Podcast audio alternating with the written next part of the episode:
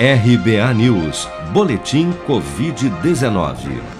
Segundo a última atualização do painel Covid-19 do Ministério da Saúde, em 24 horas foram notificados pelas secretarias estaduais de saúde 10.425 novos casos e 204 mortes provocadas pela doença no Brasil nesta segunda-feira, elevando para 598.152 o total de óbitos relacionados à Covid-19 desde a primeira morte confirmada no final de março do ano passado.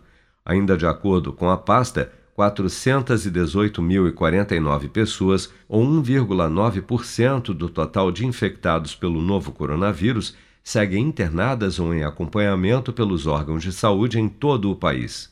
Segundo dados oficiais, 147.752.000 335 pessoas, ou 70% do total da população do país, já haviam recebido a primeira dose de vacina contra a Covid-19, sendo que destas, 94.337.578, ou 45% dos habitantes do Brasil, também já foram imunizados com a segunda dose ou dose única contra a doença até esta segunda-feira.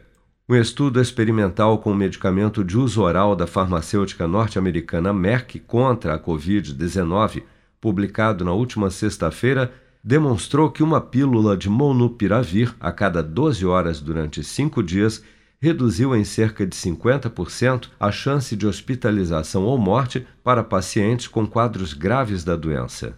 Segundo os pesquisadores, o Molnupiravir, que já vem sendo testado em mais de 170 países, inclusive no Brasil, também demonstrou eficácia contra a variante Delta do coronavírus, como destaca a diretora médica da Merck no Brasil, Márcia Abadi. O que a gente consegue demonstrar muito bem é que o medicamento ele funciona também para as variantes Delta, Gama e Mu e são as variantes que justamente a gente tem aqui no Brasil, inclusive, né? Então, não só facilita o registro, mas também facilita o entendimento que a população brasileira ela tem a eficácia comprovada mundialmente. E o FDA recomendou que se parasse o recrutamento. O que significa isso, né? Significa que os, os resultados são tão positivos e tão importantes que não seria ético a gente manter um estudo com um braço placebo que não receba. Então, a gente espera poder conversar com a Anvisa ainda neste ou nos próximos meses.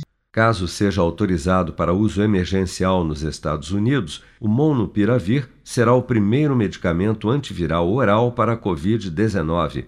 Outras farmacêuticas, como Pfizer e Roche, também estão investindo no desenvolvimento de uma pílula antiviral contra a Covid-19, mas até agora apenas coquetéis de anticorpos, que devem ser administrados por via intravenosa, foram aprovados para o tratamento de pacientes não hospitalizados com produção de Bárbara Couto, de Brasília, Flávio Carpes.